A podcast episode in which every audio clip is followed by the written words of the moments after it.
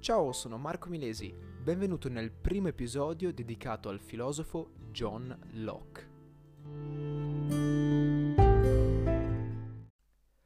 Prima di cominciare effettivamente a parlarvi di John Locke, ci tengo a fare una precisazione. Infatti in questa serie ci dedicheremo solo ed esclusivamente a quella che è la parte politica del suo pensiero.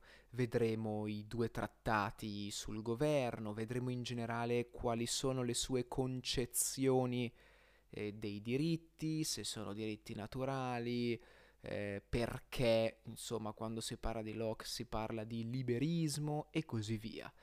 Ecco, ci dedichiamo appunto alla parte politica. La parte, eh, diciamo, più filosoficamente parlando classica, ecco, la lasceremo eventualmente ad un'altra serie di episodi, quindi ripeto, ci concentriamo solo ed esclusivamente sulla parte politica. Non possiamo però tralasciare un concetto fondamentale eh, della parte filosofica di Locke, ovvero il concetto di identità dal punto di vista morale. Infatti Locke affermava che l'identità dell'uomo in quanto uomo, in quanto essere vivente, quindi, eh, non si poteva affermare in modo chiaro e distinto, non potevamo, insomma, e non possiamo neanche al giorno d'oggi associare una sostanza precisa al termine uomo. Qual è la sostanza dell'uomo? Boh. Ma al contrario, concependo l'uomo come una persona, come quindi un soggetto morale, ecco che si va già a personificarlo in un modo molto più preciso, si va a cogliere la sostanza. La sostanza della persona è l'azione morale, l'insieme delle azioni morali comportamentali, quindi, che quella persona compie. Ecco che il concetto di io, di identità, quindi, può venir pensato in base al concetto di persona, riconoscendo quindi a ciascun individuo la capacità eh, di sviluppare autonomamente un'azione morale. Quindi Locke riteneva chiaramente che l'uomo fosse libero di agire moralmente parlando come meglio credeva. E proprio affermando questo si può davvero parlare di identità. Locke fa questo confronto molto interessante tra il, mo- tra il mondo di oggetti materiali, fisici, tangibili che ci circonda eh, e invece il mondo di comportamenti, analizzando il modo in cui noi assegniamo i nomi alle cose. Infatti ragiona dicendo che di fatto noi associamo i nomi alle cose fisiche, agli oggetti tangibili, in modo tale che quando li chiamiamo ci rimandano in qualche modo ad una loro proprietà. Faccio un esempio. Quando noi abbiamo chiamato la televisione così, ovvero televisione, è perché doveva avere un significato preciso. Basta pensare alle parole composte. Questo sono, insomma, l'esempio perfetto. Ecco, noi cerchiamo di dare nomi agli oggetti fisici per cercare di descriverli, quindi di fatto non aggiungiamo nulla, non specifichiamo nemmeno la loro essenza, non conosciamo di fatto l'essenza della televisione. Ecco quindi che questo discorso non può essere applicato, secondo Locke, ma in generale secondo un puro ragionamento, alle azioni morali, alle azioni umane, quindi. Poiché noi, andando a definire con il termine omicidio l'azione di uccidere qualcun altro, stiamo già dando un giudizio, una valutazione, in questo caso negativa. Locke nello specifico porta l'esempio del parricidio e spiega come esista un'azione particolare, proprio come il parricidio, solo dove esiste quel nome. Cioè, se nel codice penale di un determinato stato comparisse la parola parricidio, allora sì che in quello stato si conoscerebbe che cosa è il parricidio, ma altrimenti esisterebbe soltanto l'azione generica di uccidere qualcuno. Poi, se è un vecchio, è ecco che diventa parricida, parricidio anzi. Ecco quindi che le idee morali per Locke ci rivelano che accanto ad un mondo di oggetti, ed ecco qua il confronto, esiste un mondo di fatto di soggetti, che non solo descrivono le azioni, ma le valutano anche, basti pensare al codice penale.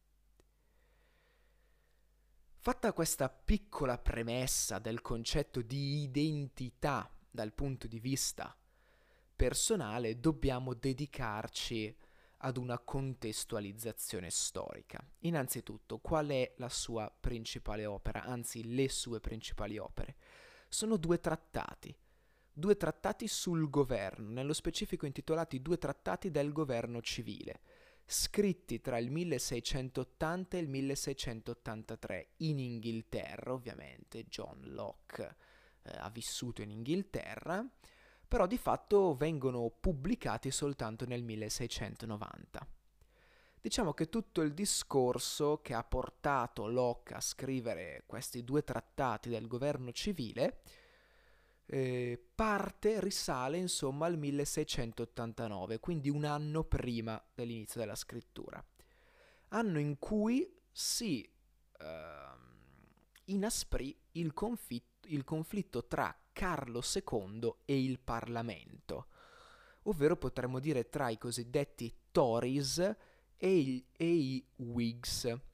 Ora, giusto per fare un po' di contestualizzazione, i Tories erano coloro che sostenevano di fatto la monarchia, sostenevano anche i privilegi della Chiesa e di conseguenza i privilegi dei nobili, sostenevano anche la Camera Alta, la, eh, scusate, la Camera Alta del Parlamento. Sappiamo, no, che la monarchia costituzionale inglese era proprio formata da una Camera Alta, Camera dei Lord, mentre una Camera Bassa affiancava appunto quella alta, eh, che era una Camera eletta semplicemente. La Camera Alta, la dei Lord, appunto, serviva a rappresentare le famiglie nobili della nazione, mentre la Camera Bassa, o semplicemente eletta, serviva a rappresentare tutto il resto. Oltre a questo Parlamento, diviso appunto in due camere, c'era il re. E fino a quel momento, fino al milleseicentosettantanove, vigeva il principio teorizzato da Robert Filmer, ovvero il principio secondo cui i monarchi, eh, quindi al singolare il monarca, regnava per via di un diritto divino. Eh, pensate, disceso direttamente da Adamo, questo era il suo pensiero. Vedremo che Locke, insomma, andrà a eh, contestare questo pensiero. Però torniamo alla contestualizzazio- contestualizzazione storica. Abbiamo detto che questi erano i Tories, quindi sostenitori della monarchia, sostenitori dei privilegi, eh, non a caso erano per la maggiore dei nobili. I Whigs, invece, erano quelli un pochettino più estremisti, diciamo. Eh, volevano far sì che il re, di fatto, non governasse grazie a... Ehm, grazie così a un diritto, a un presunto diritto divino, ma grazie al consenso del popolo e quindi grazie al consenso delle due camere del Parlamento.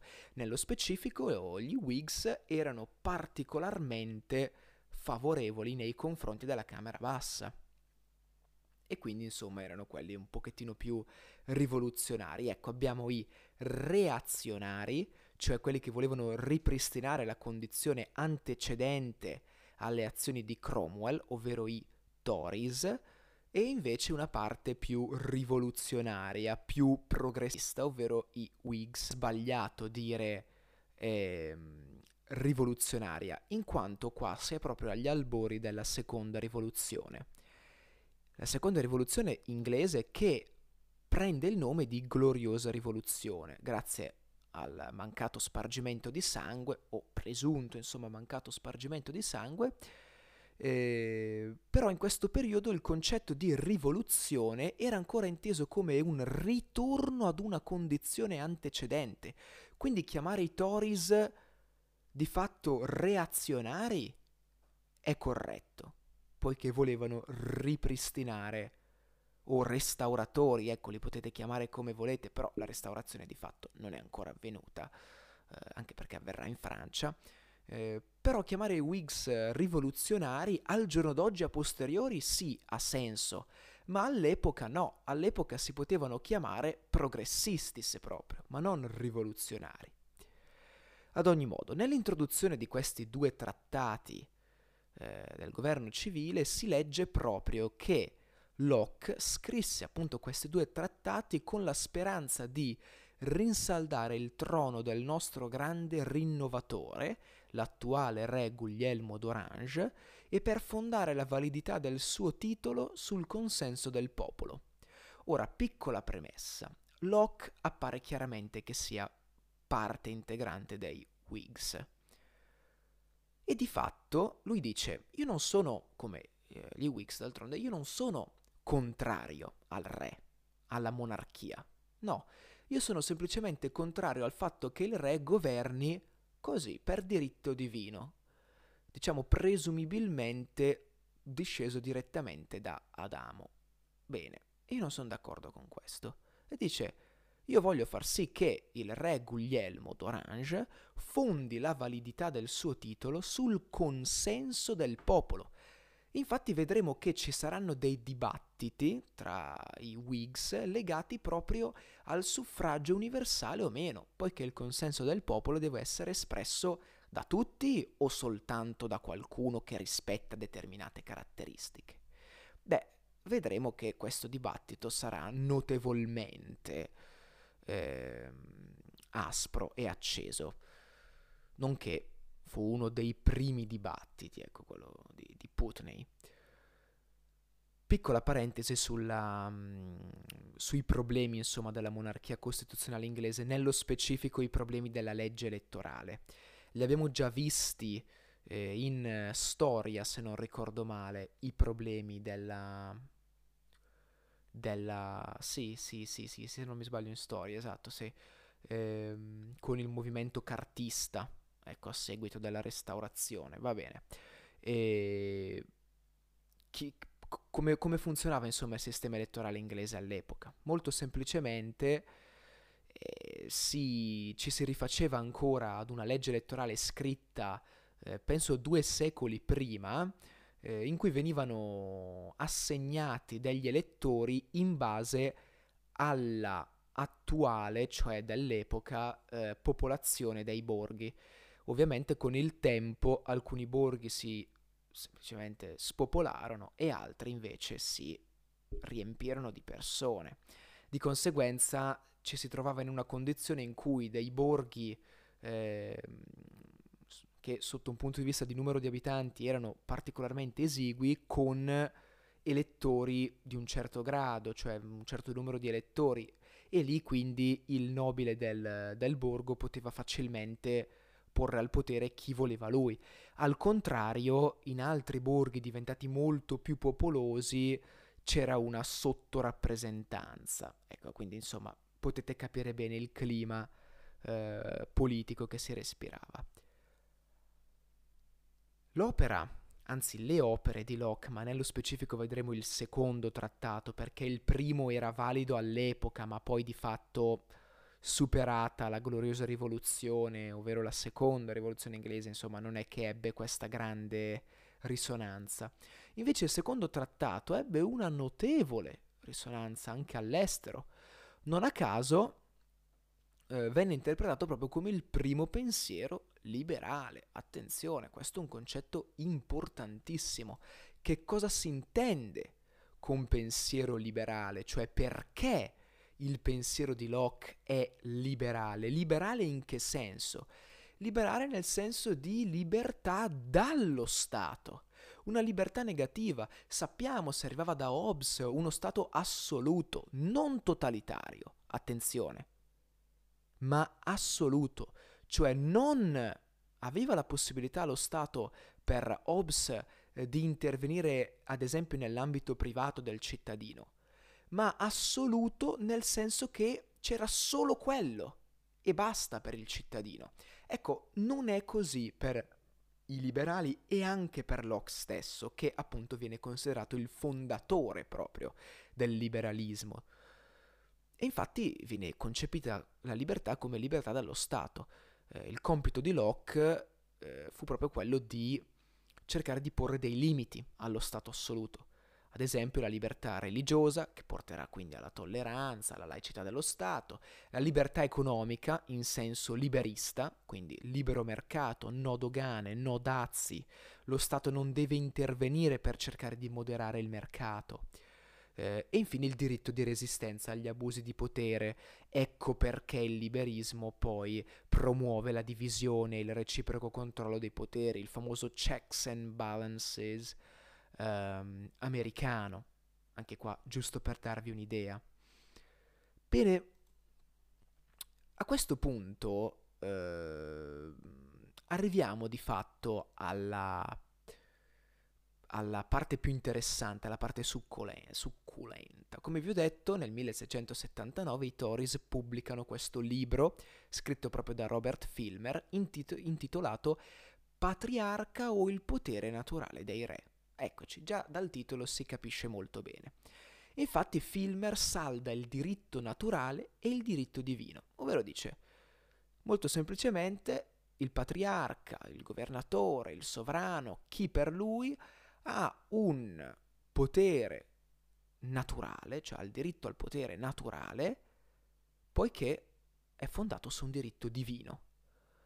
Eccoci, allo stesso modo viene fondata l'autorità biblica sull'autorità naturale.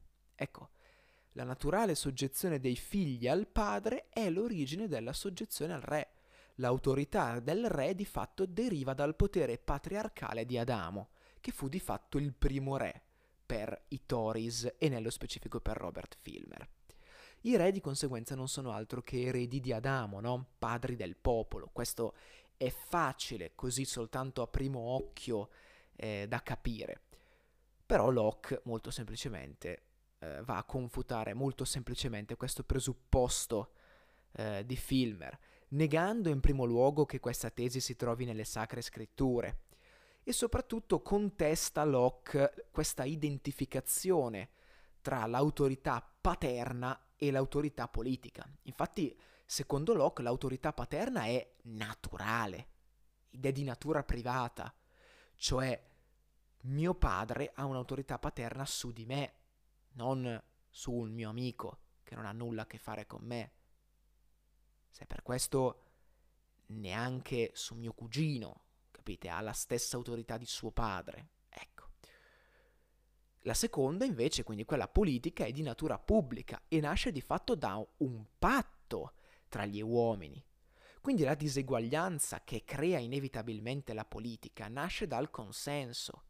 E qua infatti eh, i, laci, i, i, laci, certo, i latini dicevano nullum imperium sine pacto, cioè non c'è nessun impero senza un patto. Eccoci qua.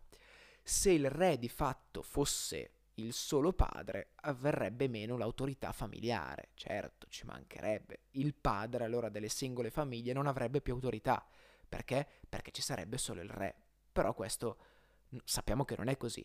E al contrario, se l'autorità paterna fosse autorità politica, verrebbe meno quella dei re, semplicemente. E poi l'ultima confutazione, diciamo quella più immediata, se eh, esiste un solo erede di Adamo, allora tutti gli altri re chi sono? Se c'è solo il primogenito? Perché se ci pensate siamo tutti, in un modo o in un altro, derivati da Adamo. Ma allora perché lui è re e io no? E se c'è uno solo, tutti gli altri re chi sono? Da dove sono venuti? Il diritto da dove l'hanno preso? Eccoci qua. Questa è la prima confutazione potente che fa Locke. Secondo avversario, secondo molti è il più importante, è proprio Hobbes stesso. Infatti diciamo che tra i due ci sono... E così un po' di, di avversità. Nello specifico le, le differenze principali sono tre. La prima si fonda su due antropologie diverse, cioè secondo Locke l'uomo è socievole di natura, mentre secondo Hobbes, come ben sappiamo, è asociale l'uomo per natura. Un'altra differenza riguarda i due fini diversi delle opere scritte. Il fine di Hobbes era quello di legittimare la sovranità assoluta dello Stato. Al contrario, il fine di Locke è quello di limitare, l'abbiamo visto, l'assolutezza dello Stato, della sovranità. Ultima differenza, ecco, diciamo queste sono solo le più rilevanti, poi uno ne può trovare a bizzeffe. Comunque l'ultima differenza più rilevante è quella legata alle idee di ragione. Infatti per Hobbes la ragione è semplicemente una tecnica finita di sopravvivenza. L'abbiamo visto, è la teorizzazione dell'istinto di sopravvivenza, no? Le leggi di natura. Per Hobbes, per Hobbes, scusate, per Locke invece è una rivelazione naturale. È anche una fonte di leggi morali che hanno un'origine tanto umana quanto divina. Ecco, in questo mondo, in queste, eh, questo tipo di origine rientrano anche le idee innate. Quindi queste sono le differenze principali con eh, Hobbes. Locke, di fatto, parte esattamente come Hobbes dallo stato di natura, che anche per Locke ebbe effettiva storicità, cioè abbiamo un riscontro storico eh, dello stato di natura. Nello specifico, per Locke, eh, gli uomini vivono in libertà, uguaglianza e pace quando si trovano in questo stato di natura. Esattamente l'opposto, insomma, di eh, Hobbes. Questo grazie alla cosiddetta recta ratio, ovvero la ragione, intesa sotto un punto di vista di Locke, eh, che è in grado di cogliere una legge morale naturale, no? Infatti la ragione è una sorta di forma di rivelazione naturale, eh, non è ammissibile come divino ciò che è contro ragione. Questo è chiaro perché di fatto la ragione è ciò su, su cui si fonda tutto e la morale precede il diritto positivo. Ecco, questi sono i presupposti, insomma, della recta ratio. I diritti, però, per Locke, scusate, non sono generici, come invece diceva Hobbes. Hobbes diceva ius in omnia, cioè io ho lo stesso diritto che tu hai di possedere qualsiasi cosa, quindi entriamo in guerra. Ecco, Locke dice di no. I diritti sono specifici, ovvero il diritto alla vita e il diritto alla felicità. Tra l'altro vedremo che questi due diritti eh, verranno ripresi poi nella dichiarazione di indipendenza americana. Sono ammesse da Locke la legittima difesa, la punizione del trasgressore anche, questo è importante. Infatti, secondo Locke, chi viola le leggi naturali si pone in guerra con l'intera comunità, con l'intera specie umana. Perché? Perché mostra di avere una ragione non sufficientemente acuta, non adatta. Ecco che quindi dice: la legge naturale, in mancanza di un potere che la rende efficace, ha un carattere direttivo, ovvero non può fare altro che dare delle direzioni, ma di fatto l'uomo rimane libero di agire. Al contrario, quando subentra il potere che la rende efficace, diventa coattivo. Quindi si passa ad una conseguenza se tu non rispetti le leggi. Ed ecco che per tutelare la legge naturale nasce lo Stato, che soltanto apparentemente limita la libertà. In realtà che cosa fa lo Stato? Beh, ne rende possibile eh, l'esercizio concreto della libertà. Ecco perché si parla di libertà nello Stato.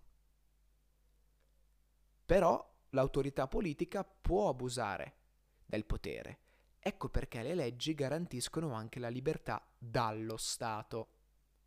Ecco, ventiquattro minuti di episodio, eh, abbastanza lungo, però è una buona introduzione, spero sia stato tutto quanto chiaro. Ci vediamo nella prossima puntata in cui parleremo del diritto di proprietà e quindi anche dei dibattiti di Putney. E niente, alla prossima, ciao!